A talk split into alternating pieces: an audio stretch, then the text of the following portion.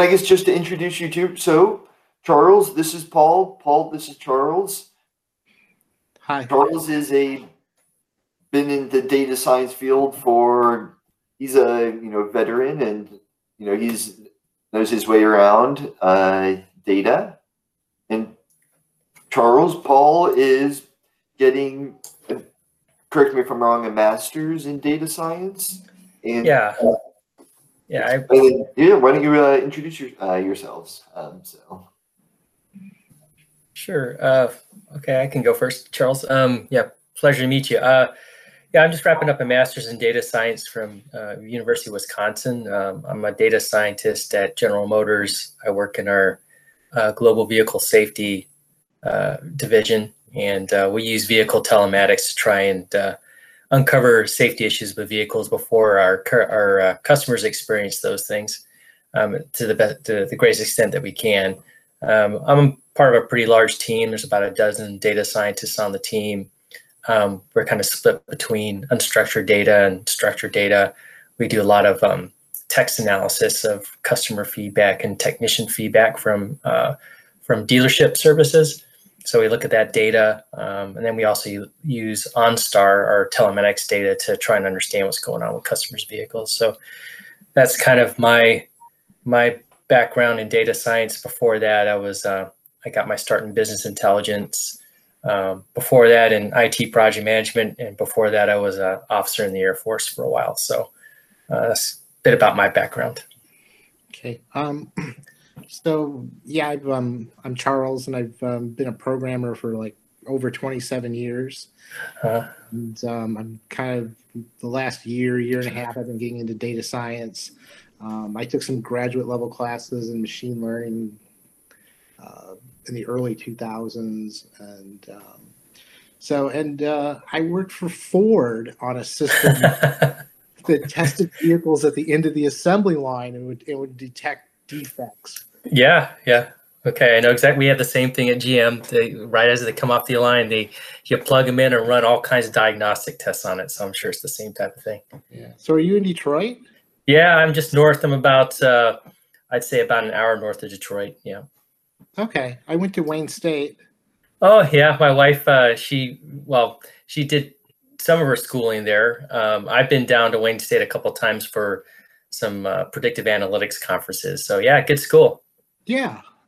Yeah. I got a degree in math from there. Okay. Um, did uh, so? Are you from here, uh, Southeast Michigan? Yeah. Yeah. I grew up in like Detroit, Roseville, Troy. My wife grew up in Roseville.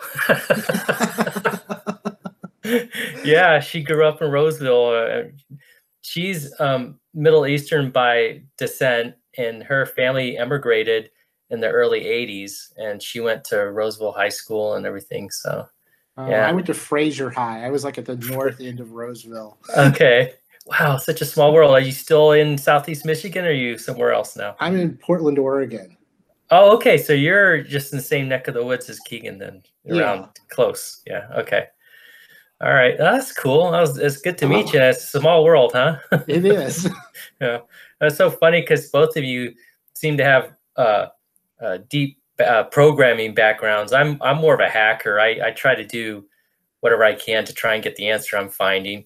Uh, but it sounds like you guys are uh, pretty uh, pretty experienced developers. Well, you know, it's just tools for the trade. So, you know, you've got a task at hand. So Yeah. yeah. it's awesome to see you using the tools. And then, Yeah. Yeah, and like whenever you're doing anything new, you end up sort of hacking around anyway to figure it out, and then Exactly. so Yeah.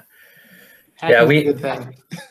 Yeah, here at, at GM, um, we use um, you know we use Python, PySpark. We have in a Hadoop environment because our data sets are so large. Um, so we kind of we're usually using Jupyter Labs uh, environment for to work in that environment, um, and then um, some of our desktop uh, kind of exploratory analysis is done in R. Um, and I, I tend to lean more towards R, although it's not as popular as Python. But for me, it's a little easier. So that's why I tend to lean towards the R side of the house. But um, um, yeah, no, so it's, yeah, all good. Good. It's good to I I just can't believe that you actually are from Roseville. That blows me away. Yeah. yeah, figure the odds.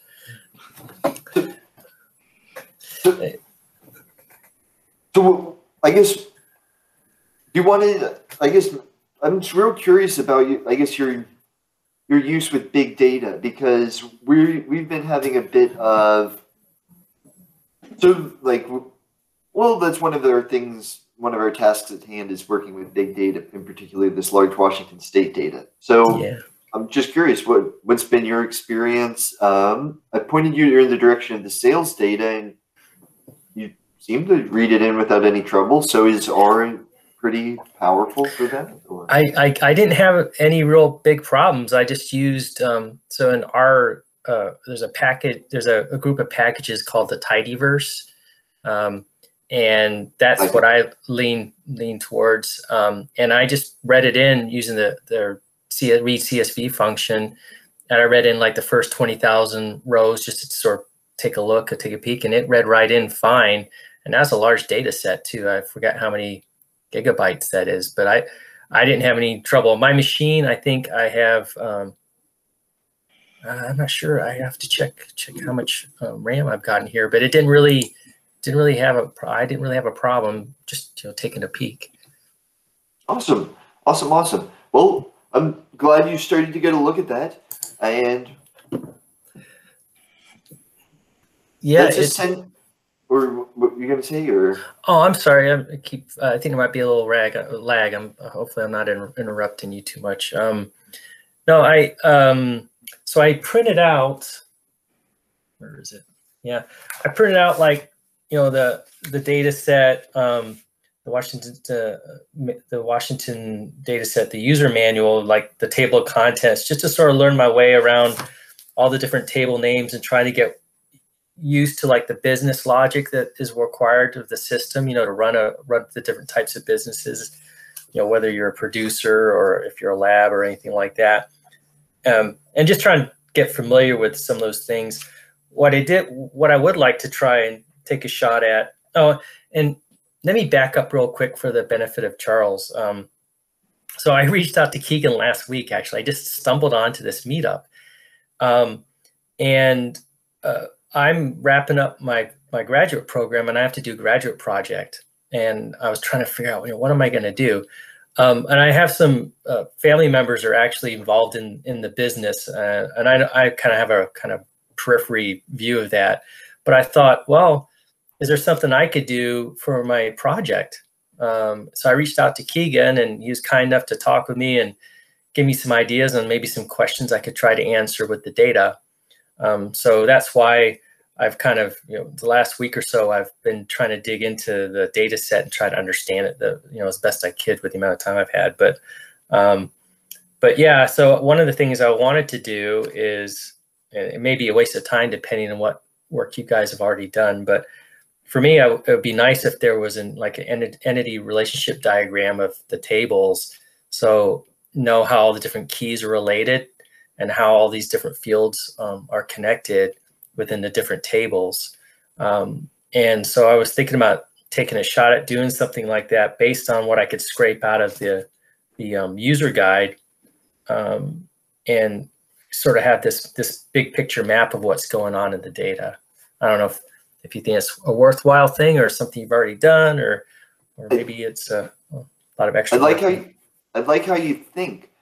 I think that needs to be done because I think at the moment I just have this vague mental map about how IDs connect. But that's you know it's better to formalize things because then you can actually have it down on paper and you can actually start to see all of the connections. So I think that needs to be done. Um, it's all essentially based on global IDs. So each each object, for the most part, has a global ID, um, and so it's all about sort of tracing. Yeah, I guess tracing those, but it'll be for well, actually, I can. Um,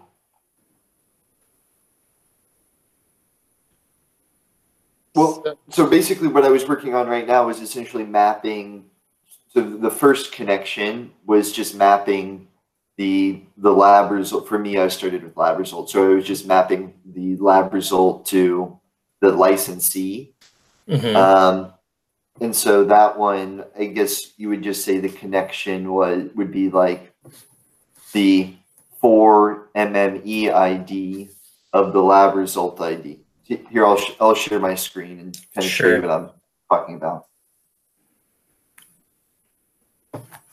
So one thing, every table has a global ID, okay. but those global IDs are actually a, the uh, it's actually it's it's actually the record ID for for that for that entry in the table. It's so like the sales table has a global ID, but that's actually a sales ID. And the lab results ID has a global ID, but that's actually the lab result ID. And so Okay. try and combine those tables, and there's always this conflict that there's, you know, every table has a global ID. So I think one thing to do to, you know, is to go through and like rename those. Okay, okay. So there is more of a local ID to the table in question, um, and then linking those ideas. I mean, I, I assume that you know on some of these tables they have ID sharing, right? So you would have a global ID from a. I'm just looking at the list here from. I'm making an example. A global ID from the sales table would also show up in the uh, sales item table, right? To make that linkage. So Okay, I see what you're saying. So there needs to be some distinctions made uh, between that global ID that they actually are are specific to the table that they're embedded in. Right. So- yeah. And that would actually making a map of, you know, sort of schema map of the tables. That would be great. That would, uh, that would be helpful because they're, they are linked, you know, like the lab result ID shows up, or the global ID that's in the lab results shows up as the lab result ID in the, in the inventories. Okay. yeah, and until you until you get it all down uh, and can see it all laid out, it. Uh, I mean, they, they they have that in the um the the user guide, but it's not a very obviously not a very practical way to look at it. But um, okay, yeah, go go ahead, Keegan. Oh, I was I I think you both have a very good mental framework, and we've both all come to the conclusion that we need to map this out. But I was just going to show you an example. So here you found the data. So pretty much the core is the licensees, right? So they're sort of what I think of as like the core object. Um, so here, you know, you just have just a given licensee. And I think this is what Charles hit at, which I kind of like that idea is so here you have sort of a global ID for the license. You deal with a lot of global IDs along the way. So, you know, we may want to, I guess that's also maybe called the MME ID. So we may want to make, so that was maybe an idea is to just make, make our own formalization of what to call that. But, um, but we can think about What is- that. What is the format of that ID? You got uh, WAW1 dot and then something else after that. Is that a typical formatting of the ID? I think it's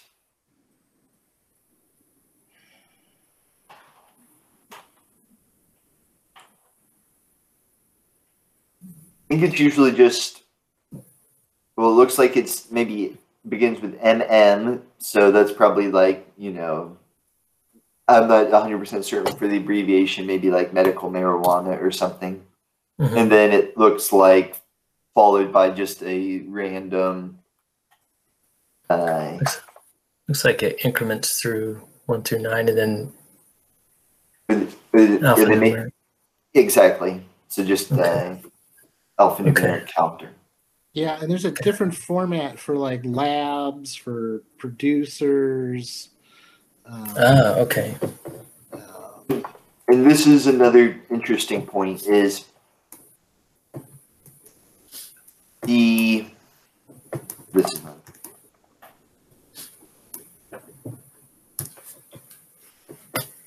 the code is essentially their license number. Um, so let's like look at a lab result real quick. Um, so I just read in the lab result. Um,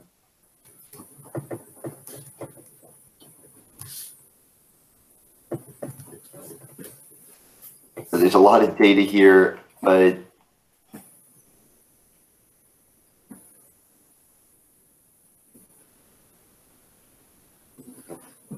Okay, so so essentially, I guess I'll, uh, I guess we can talk about the IDs more in a second, but just to hit on it real quick, the way I was able to connect these was basically say, okay, so the lab results, you know, has this field that's, you know, for MME ID. And so that is the global ID of the you know the license data and so you know you're able to sort of merge the data you know on those two and so i think that's where you were talking about okay i think that's where you were talking about we can maybe start to create like a, a visual of you know the actual um like, like a, right. a bit more abstraction but what were you going to say? Yeah. No, what I um so I just found this online utility where I took the um, the user guide and it tries to convert it like PDF files and tries to convert it into a table. So obviously where there's all the text and everything in the user guide, it has a bunch of just like line after line if you import it into like Excel. Um, but then the tables themselves with a little bit of minimal uh, minimal cleanup um, I could I can extract those tables and make them their own CSV files. And there was another online utility I found that you can feed in CSV files and it will try to join the tables together as best it can based on common field naming. Mm. Um, and that might get us part of the way there. I haven't tried it yet, but that might get us part of the way there to speed it up because obviously going through and trying to map things manually is not the optimal way of doing it. But there may be i don't know what do you guys think of that idea um, honestly i think i think it's worth a stab just to try it. However actually oh yeah we have the the data guide here. Mm-hmm. um,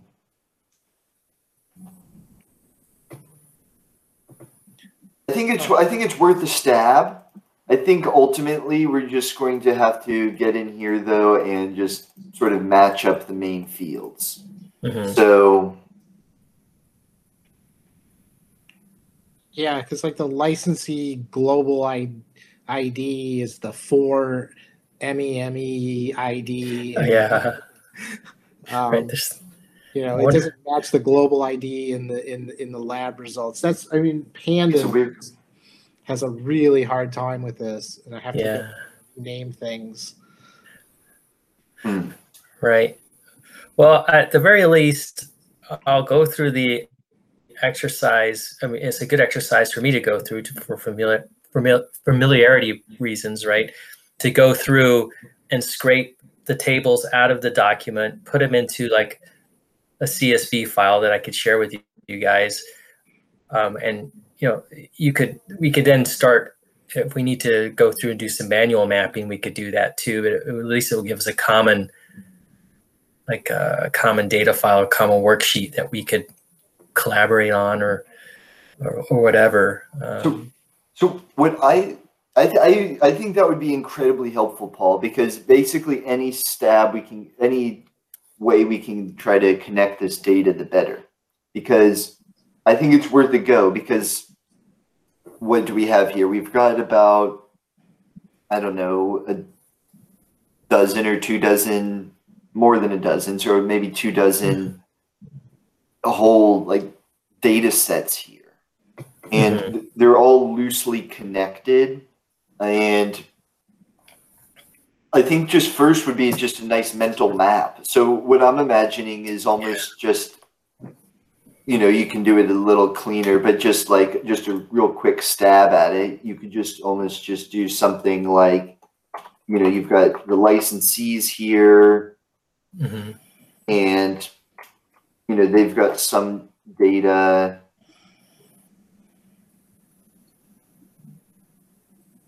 But you know they maybe connect up and i'm and we can think about how we want to visualize this.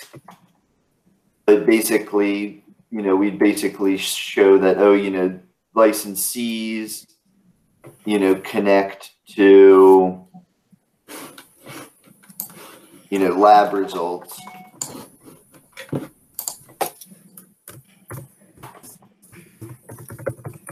and then this would be like you know from um, so this is just real quick and dirty but Yeah. You know and you- could just sort of have arrows um Exactly. Yeah, yeah, and that would just be a good starting point. I know that for for my school projects, um, I have to be able to account for like you know the data set that I'm using, how I made sense of it, and those types of things. So I would have to go through some of this exercise anyway. Um, so uh, yeah, I could I could take a stab at the you know take a first pass to see how far I get, and for next time um, when we come together, I can show you guys what I have up to that point. and feel free to bounce things off me when questions off. Uh well the group really charles too he's uh gotten pretty deep into this data as well. Because the- the matching game is tricky. So for example let's look at this lab result id real quick um, Oh, here we go. This is what I was looking for. This inventory ID is is critical as well. Um, so this inventory ID may actually be better than the 4MME ID. So, so the, see the 4MME ID, you know, connects to the global ID here. But if you look at the inventory ID, if you split the WA to the period, do you see that? Num- that Yeah. that is the license's code. And so that's basically their license number. And that's an important number on its own. I think you can navigate the system, you know, through MME IDs. However, it, you may actually sort of have better luck.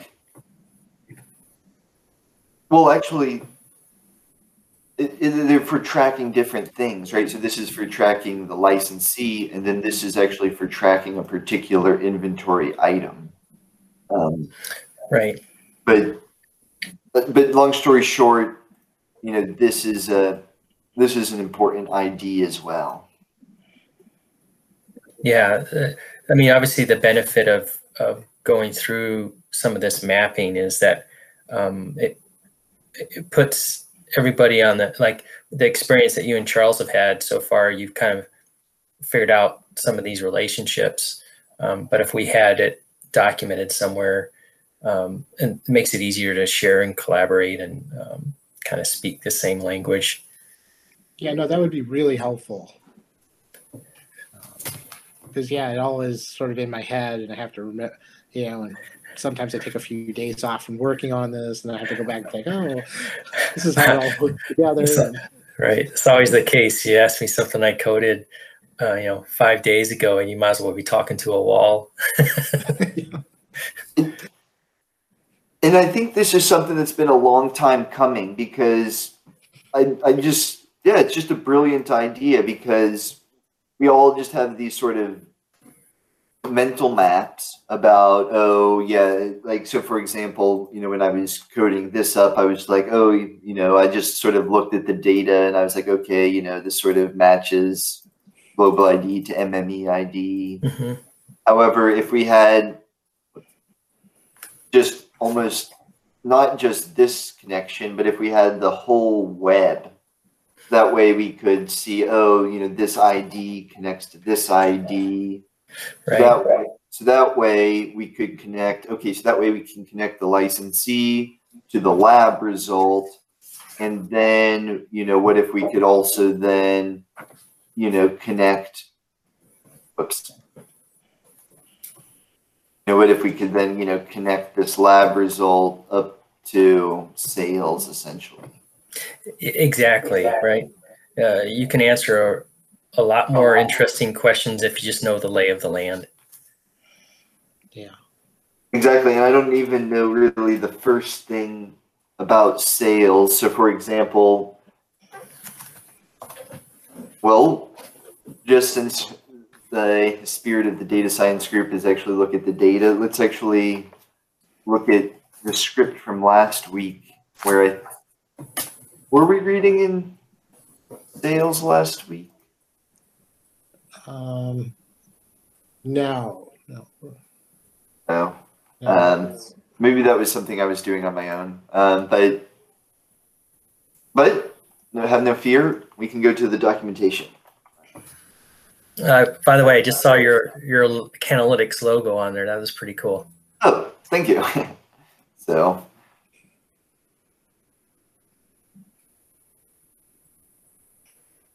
but so okay. Here, is a sales data point.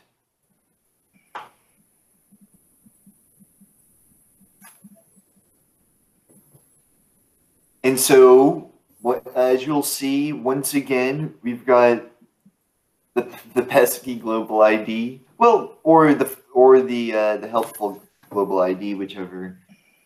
Um, if you're the glass half full uh, type of person. so, like Charles was saying, so this is sort of my inclination, but so there's a pro and the con. So my inclination would be to just call this a sales ID Mhm. and that's just what we'll in you know internally refer to it as So table nine, table name underscore ID. it, exactly um Yeah. so, so, so sales under and so let's see if that would work for the most part. So i don't think taxes are in there but um so sales are the big one. Maybe we can get plants and see if we can incorporate so plant so like i would call that like plant id inventory type id Mhm. lab result id Sure. licensee id and, yeah, and then the inventory transfer id Yep. batch I, batch id so that's what i would do inventory. But the just to go ahead and you know play devil's advocate that that's introducing yet like yet a whole nother variable into the um, into the mix of variables. But um you know to counter that you know it, it's just it can be nice to just add a little structure to you know add a you know a bit more schema is always nice. Well, you you have to do that at some point because if you try and combine, you know, um, entries from the lab results and the inventories, they both have a they both have a global ID, but they're not the same global ID. And then pandas, you know, tries to thinks, well, it's a global ID, so it's all you know, you know, it's all the same column, but it's not. So you have to go back and you have to go through and rename them anyway at some point if you want to if you want to do analysis using more than one table. Exactly. I, I was just curious uh, for the files that um, Keegan that you've collected up to this point. Um, it, I might be tracking off the subject a little bit, but uh, you mentioned previously that there's a Freedom of Information Act that you had to use to get all this data. Is that correct, or did they already have this stuff posted out there? Um,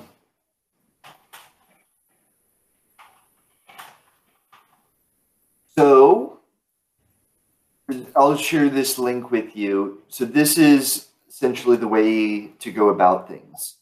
So if you go to here we are. So if you go to the lcb.wa.gov slash records slash make you know dash public dash request records request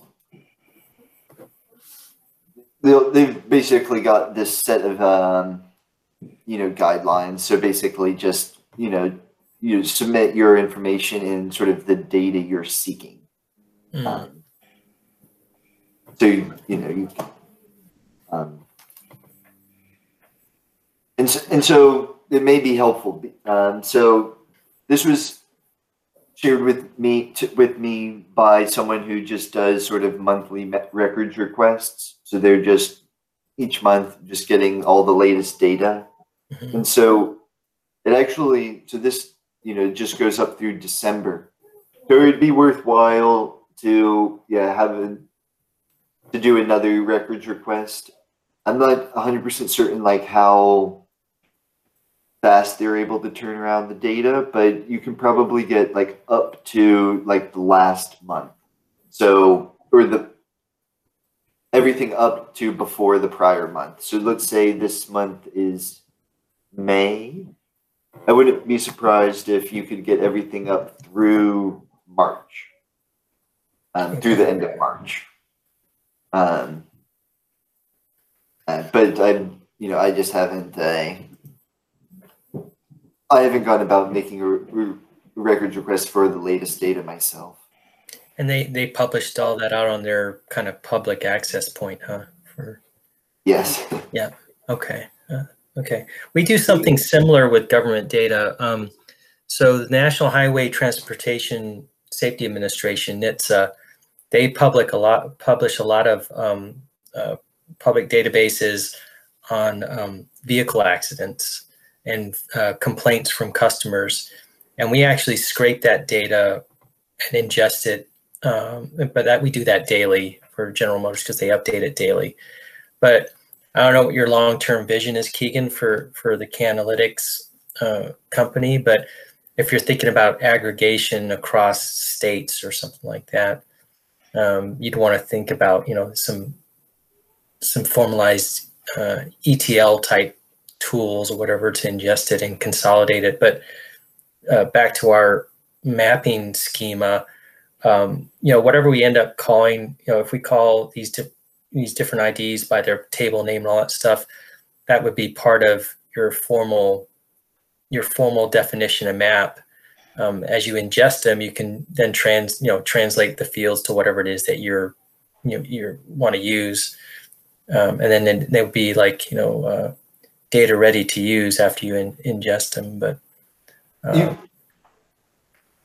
kind of You've actually hit, you've hit, hit on a brilliant idea. So essentially, that's something that essentially I sort of started fiddling with um, over here because you're right. So we're essentially going to need a formal schema for all the data. So, so that's actually something that you're right. That Cannlytics is sort of setting about this. So the way I'm approaching this is I'm trying to essentially consolidate the two main traceability systems. So you've got Leaf here, Mhm. and then you've got yeah. Metrc over here. And that's the one Michigan I, it uses Metrc. I, I haven't done much digging around yet, but as I find out more about how to access Michigan's Metrc data, um, I'll, obviously I'll share that with you. So that's so I'm not hundred percent sure if you can actually get um, you know public Metrc data, but um, but essentially just you know to sort of I'm sort of just was sort of looking at this just to try to consolidate these names here. So let's see here. So let's just like look at these two side by side. So like here would be, well, this is a delivery. Hold on.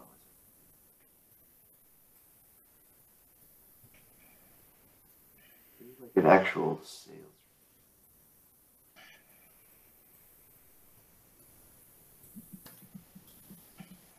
And if, if you were like when you were working in your lab environment and you were running APIs, obviously, well, I say obviously, but you have to be a license holder in order to access the data, right? Yes, hundred percent. So, well, it, well, in Washington State, you can do the Freedom of Information Act. and That's just the. It's sort of funny how that works, but it's just, but that's like historic data. But to get sort of the, you know, the live active data, hmm you, yes, you have to be a license holder, or technically the um, there are software companies that are verified integrators with the state, provide software services to the companies, um, and then they can actually you know interface with the the state traceability API. Okay.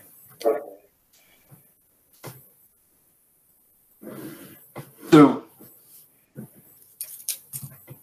the way the way I'm interested in it though is basically just trying to help people just have sort of a common way of talking about data, um, the data they're looking at. Um, so you know, so for example, like on the left here, you've got like it's essentially a sales receipt in Leaf. And then, you know, here you've got, you know, sales receipt on the right in Metrc. And Uh, and so they're generally capturing the same thing, right? So you've got the time. So here we've got sales date and they have it in an ISO formatted timestamp. And then here we've got created at and I do believe you can actually pass ISO formatted timestamps. Um, but, uh, you know, the documentation, uh, you know, it says, you know, it should be in that format. hmm. Yeah, so you're already thinking along the lines of con- data consolidation and aggregation. Exactly. And so basically, just for my, I'm just trying to create some standards here. Mhm. Um, s- well, and there's other um, efforts to do this. I should note there's um, Open THC and other groups who are trying to do sort of, you know, standardization in the cannabis industry. Um, but, oh yes, um, so this was specifically lab results, but essentially it would just be nice, yeah, to create models for these and like my formalization would be yes to, to go with the the ISO. You know, you definitely want the ISO formatted timestamps. Mhm. Um, but it's not critical, but it's you know, it just I think it would be awesome to just have a, a standardized way to talk about cannabis data even between traceability systems. So that way you could, you know, you could do analysis regardless if, if they're in Washington state or in Michigan. Right. Absolutely. So, um, Charles, one of the ideas that Keegan was sharing with me for my my graduate project was possibly mapping um, THC concentrations in different products and relating that to sales um, to see if what the relationship is. Um, is there any kind of correlation between that those um, factors? Um, and so that was that was uh, one good idea.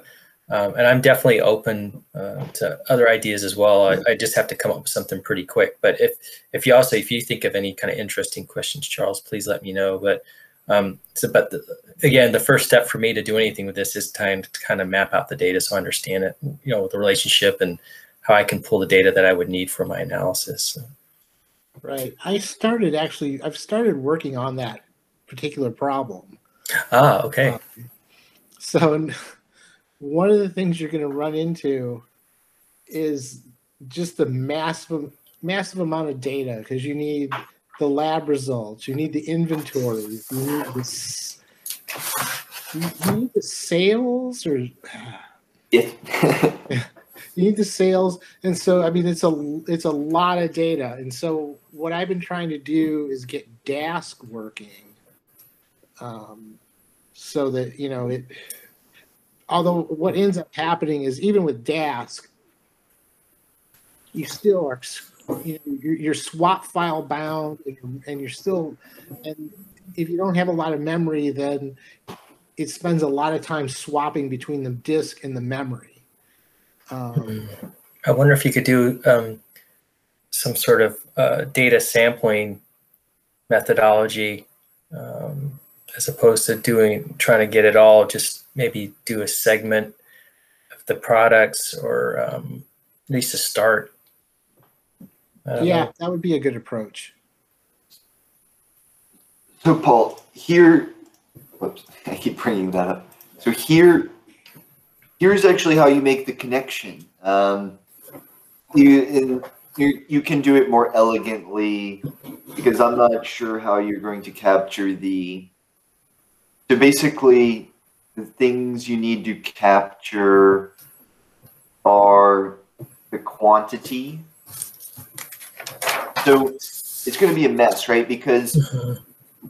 so you've got a receipt here. A receipt can have multiple items, right? Because and this is where you got into the basket idea because you know a consumer may buy um, you know a soda and a jar of flour or you know or they may buy two two jars of different flour from two different um, licenses, you know, mm-hmm. uh, or two different cultivators. So, what you're basically going to have to do is, you know, for each sale item, I would look at, I would aggregate by sale item. So just essentially think of every sale item independently but they are independent in the sale items table. Oh, I see. Like the sales is just a total amount.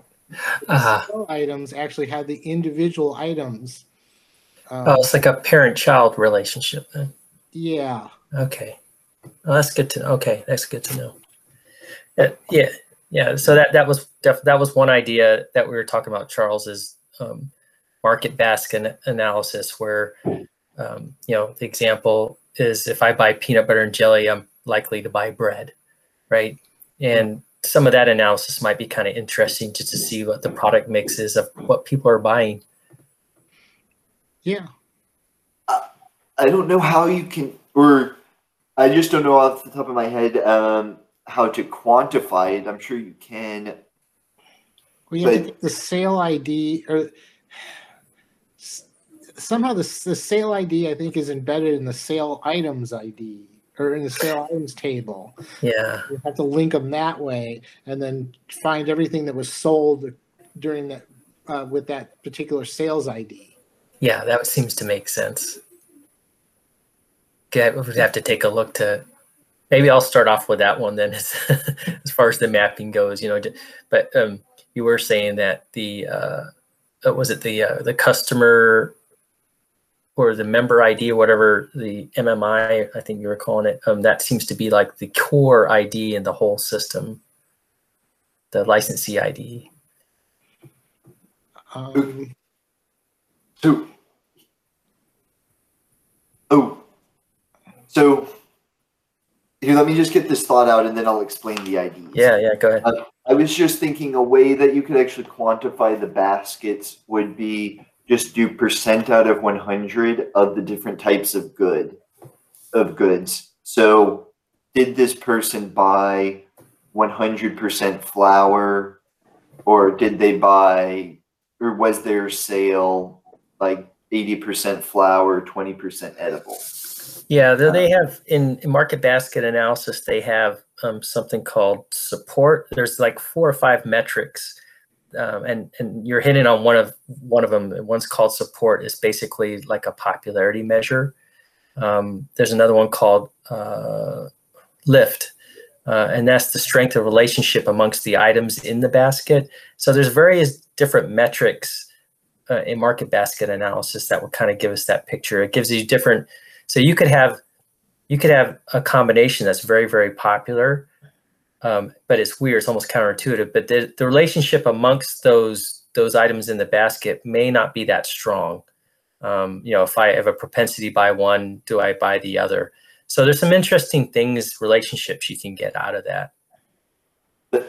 That's fascinating. You have are an, an expert on on this. So I'm I'm stunned. Um, but I want to learn a lot more from you about this because this is something that I'm interested in, and I apparently I don't know that much. So it's actually once uh, maybe next time we can go over some of it, um, but uh, it's actually not that difficult after you look at it a little bit. Um, it's actually one of the most basic machine learning uh, uh algorithms that that you use or not you use, but it can be used. It's just real basic. It's been around for a long time.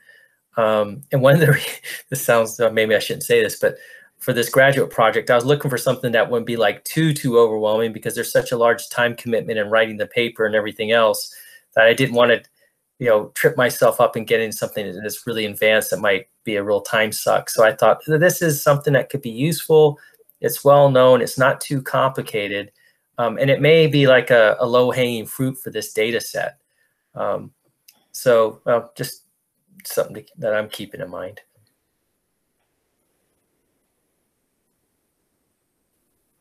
Okay. Yeah. Um, I'm glad, Charles, you said about that sale sale item relationship. That'll be the first thing I'm going to go check out.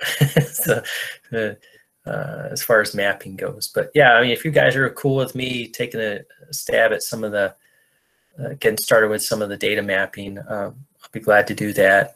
Um, but I, yeah, I probably will have some questions for you as I, if I get tripped up on anything. Sure. Well, yeah, I mean, contact Keegan or me and, um, you know, we'll, uh, we'll help you out um, or try and help you out. Um, it's, it's a lot of data. It's a lot of information. Um, it's, um, it's it's hard to keep it all straight. So yeah, certainly that would be great. Okay.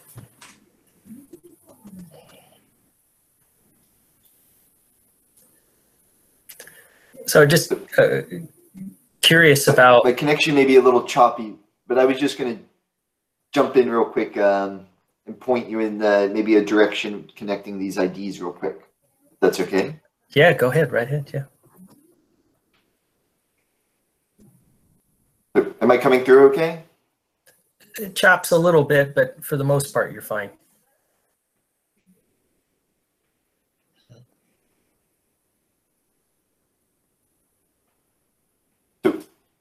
Am I still coming through okay? Yep. Yeah. Yes. Okay. Well, I'll just try to power through this.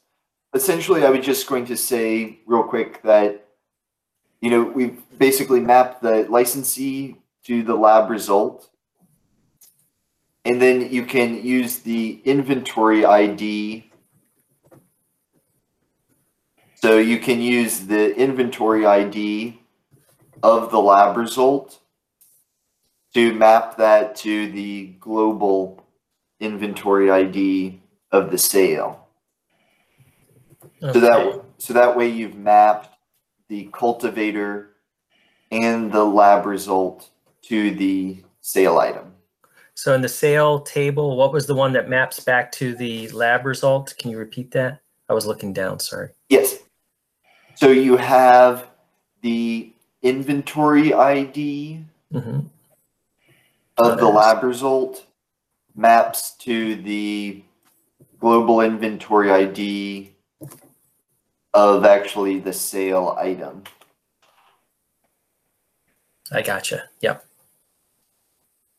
And and what Charles was saying is you can actually basically use this I think this is what Charles was saying was you can use this global inventory ID and then you could also potentially, you know, incorporate some other data points.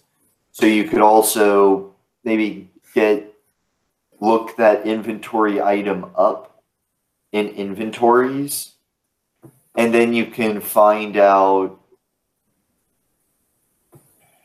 you know what whatever you, you know you could find out more data points about that inventory like what strain it is um,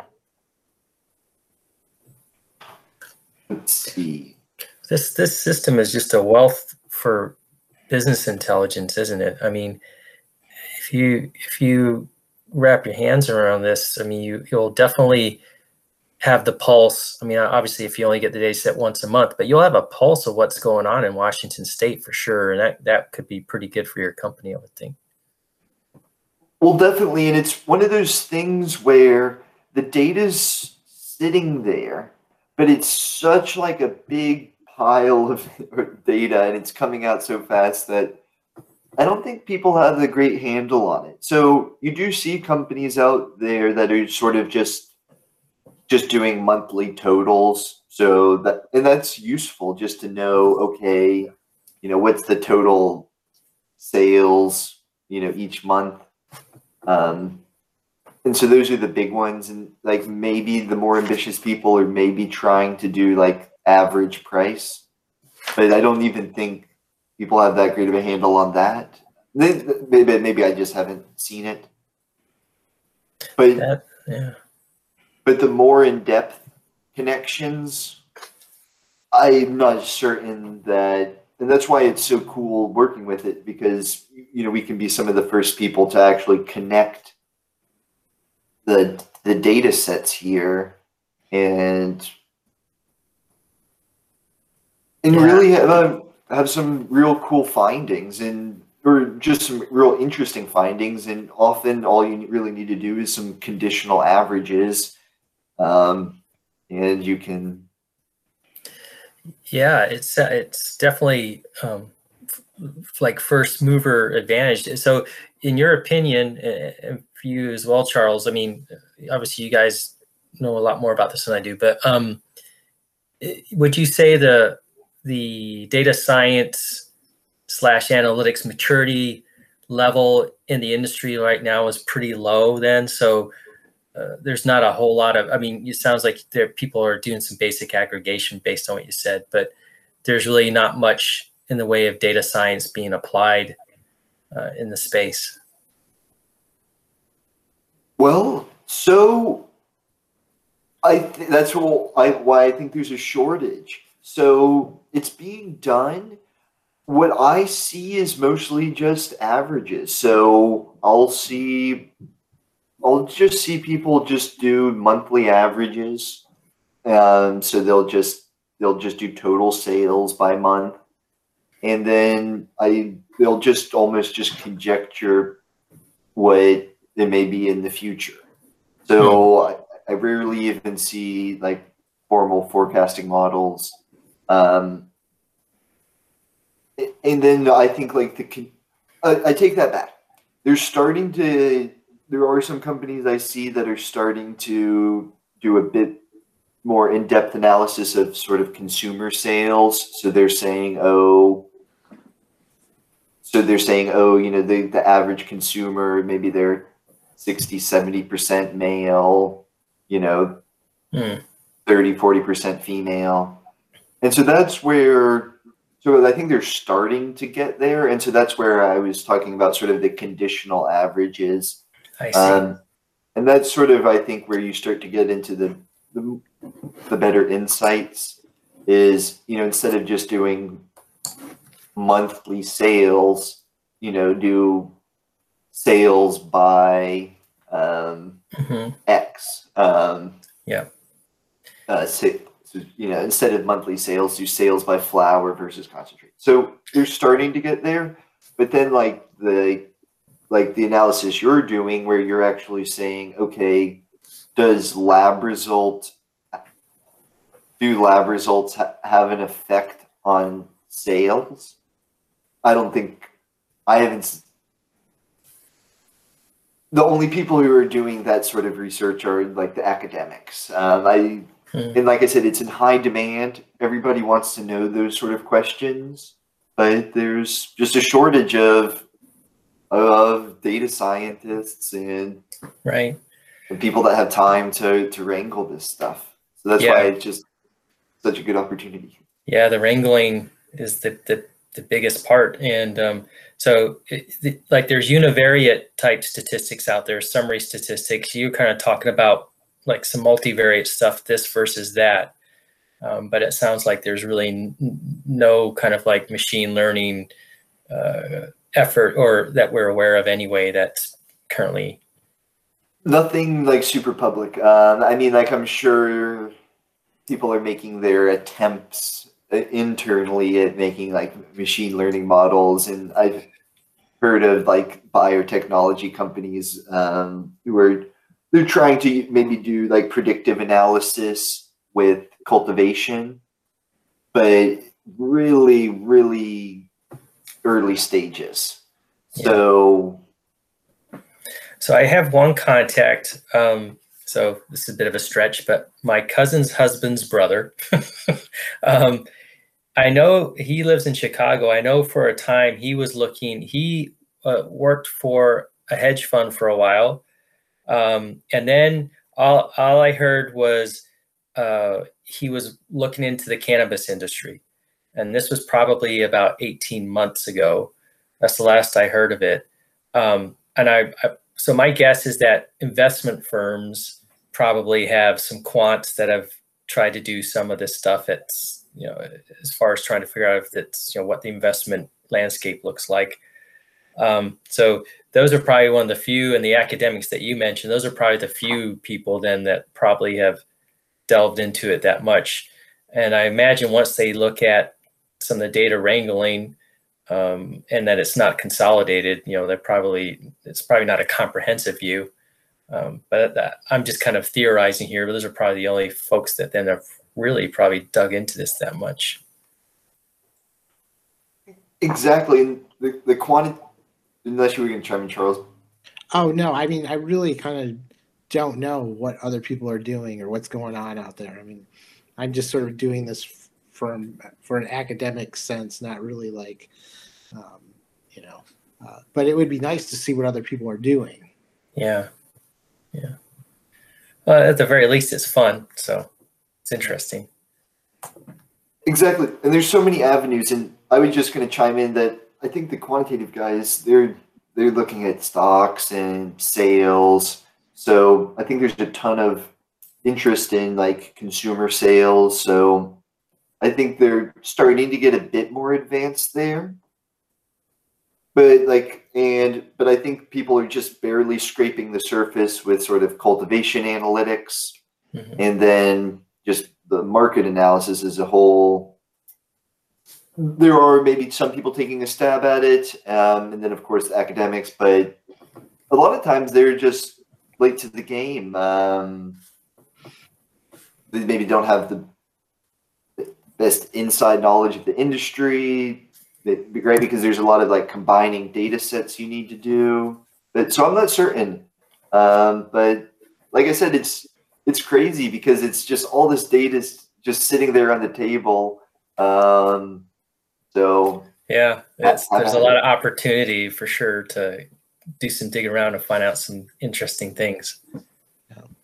So um, I will share some things that I've learned from digging through this data. One, there are a lot of there's a lot of records that have dates of 1 1 1900 Okay. Um,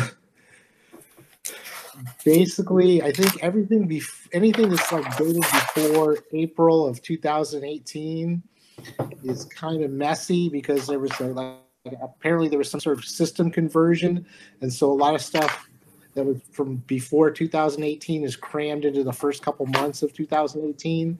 So you'll get some. There's a lot of outliers. There's a lot of really off the charts results, and then it sort of stabilizes after that. So some data quality issues then. Yeah. Um, oh, I feel like there's something else I have to tell you, but uh, let's see. I mean, those are two of the big. Oh, the other thing is data isn't necessarily recorded in real time. Like, I think some places enter their data every day, some every week, some every month. So it's kind of hard to do a time, any sort of time series analysis. I see. My my two cents on those is you may want to exactly restrict your analysis to either after 2018 or after April of 2018 because that's sort of when the traceability was formalized. But look at your data and make your best judgment, and then um, hold on. What was the second point, Charles? Real quick. Um, Um, It's not recorded. It's not recorded uh, at the Oh, same time. but yes, yeah. So a lot of the times I find uh, weekly analysis real interesting because you still get the dynamics of, you know a bit more dyna, you know dyna, dynamics than like a monthly series Mhm. but then you don't get this noise that's present in the daily data um, where Right. you may have these unnatural spikes where like charles said maybe everybody just does all their data entry on monday or Yeah. you know but maybe that's not when the sales actually happen Sure, I, I that makes a lot of sense because well, the, one of the first things that I was felt when I was reading through this, I thought, what a what a um, business burden for the, these these organizations, right? To have to actually do all this work, right? All this accounting for the government, and that's just a that's a lot of time, a lot of effort. So if they're gonna figure out ways to make it as easy for them as possible to and batch their submissions, I'm sure that's what they're gonna do.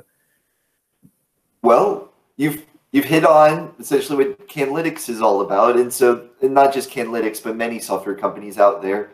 And so that's one thing. It's it's incredible. You know, you throw these companies a challenge, and they just you know there's companies that rise to it. So there's basically you know software companies that specifically just essentially try to make interfacing with the traceability system easy Mhm. and then you know they often have to have some sort of like ERP aspect, they you know some sort of value added, and then because you're right, it's either that or you know sit, sit your employee down uh, to do some data entry.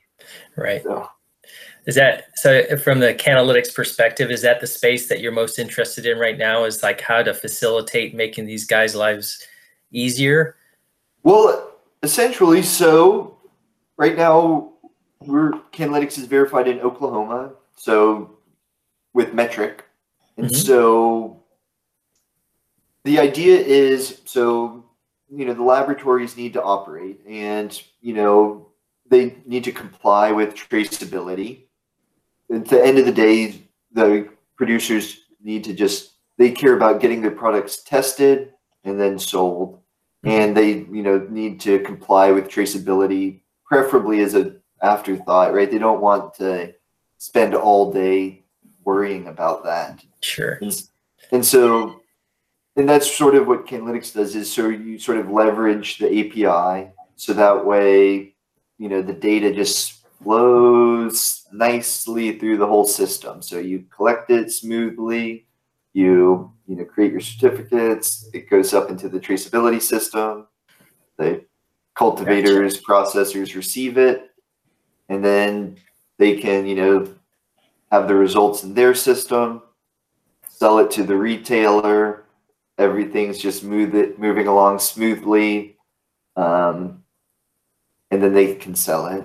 And, and so that's the ideal world um, that we're you know trying to move towards, and then we're just trying to you know iron everything out, help help those that are forced to still do data entry because I've been there, and I don't think anybody uh, does. You know, no one deserves to be doing data entry, so we're trying to solve that problem.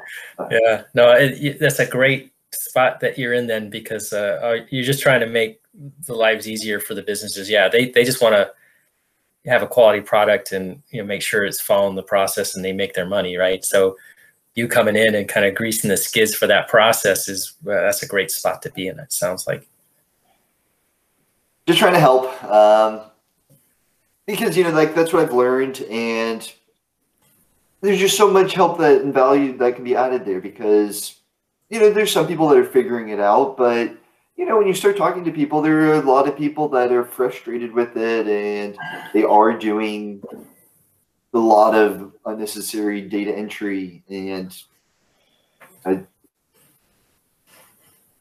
it can only it can only help right? And then it it has a ripple effect because you know if all of a sudden they're they don't have that burden of data entry they can spend that much time to make their business better have better operations. Yeah. Is there do you know if um the state agencies, especially like Washington or Oregon, do they uh, have like auditing where you have to go into different maybe labs or producers or whatever, and they have to be audited for compliance?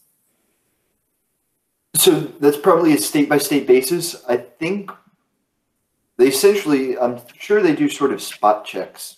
So from, I don't actually know too much about like the actual enforcement side. So like for like for example pesticide testing in Washington state it's one of those things where you have to comply with the regulations so you can't use unregulated pesticides.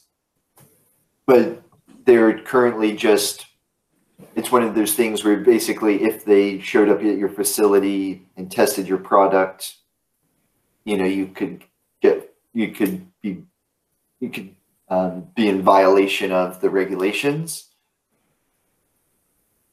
but I don't really know like if they're like if they have a schedule that they're going about and spot checking or if it's random or if they just do it you know if they suspect there's a pesticide being used. And that's just Washington state and so I really think it probably varies state by state. Um, I just heard secondhand that uh, like in Oklahoma, they basically just pick random samples off of the shelf to get retested. So mm, that's okay. sort of a form of auditing. Yeah, yeah. Okay, I was just curious. It, it's interesting to see what kind of um, maturity level the industry's in. It just seems like it's well, it's all just getting started, really.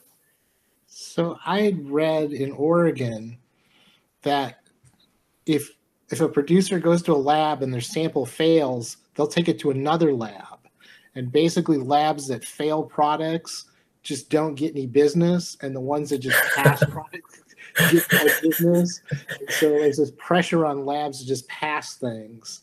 Oh my word yeah. So who's who's testing the testers right? Yeah. Uh, um, interesting. Okay. Well correct me if i'm wrong so in oregon you do have mandated pesticide testing.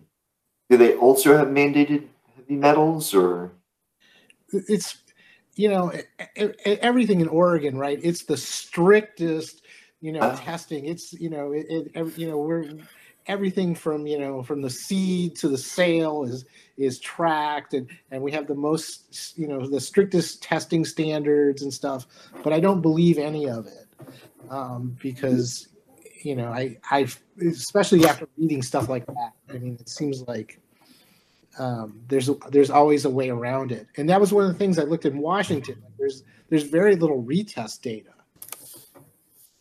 Like that table is almost non-existent. Mm, interesting. Yes, I I hadn't even looked at that data. So, yeah, so that yeah, so that's worth a, a look. So that's interesting. Um, Yeah, I mean, it's. Um, could you imagine if Cannlytics had a white paper about retesting results? Right. I mean that uh, that would definitely get you some attention. I would think. Yeah. But yeah, I don't know. That's that's something I read in the news, like the, the you know the local newspaper.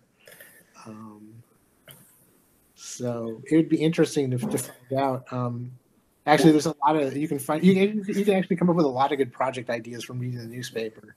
yeah. There's one about like sales along the Oregon Idaho border because it's illegal in Idaho, but it's legal in Oregon, and like you know these little these little towns have these this huge per capita spending on on, on cannabis. Uh, much larger than the larger cities because people are coming across the border. Uh, Yeah. Sure. yeah. Yeah. This is all part of the story that could be told, right? I mean, uh, yeah, it's interesting Um, stuff. So, but first we just have to get a handle on the data because The- yeah, the data Yeah. always comes first. So I do have to drop off here. This is oh uh, yes, yes, my- we, we, my- we've overstayed. But no, no, no. It's my my lunch break. I'm supposed to be working, but um, uh, this is more fun. Um, so uh, I'll start uh, doing, trying to do the best I can in the mapping. Um, I'll touch base with you guys before we meet again, just to let you know where I am. Um, right now, uh, what kind of project I'm gonna do for my my my schoolwork, I'm not exactly 100% sure. I think it's gonna be really low hanging fruit on what data seems to be present itself to to pull together most easily. I think that's probably to be the driving factor. But um, yeah, I'll take a shot at doing what I can for the mapping and reach out to you guys if I have any questions, and I'll give you a little update. Uh, probably beginning of, of next week or something like that. So uh, Okay. awesome, Paul. It's been fun, and I like your ideas. I think it's going to be incredibly helpful. yeah, no, I appreciate it, and it's great meeting you, Charles. And um, I'm looking forward to telling my wife that I met a guy in Oregon who's from Roseville. So Yeah. Yeah, It's great meeting you. Okay, Um, all right, All right, everyone. It's been awesome. have, all right, a, take, have a yeah, have a productive week. all right, take care, guys. Talk to you later. Bye. See, Bye. see, see you, Charles.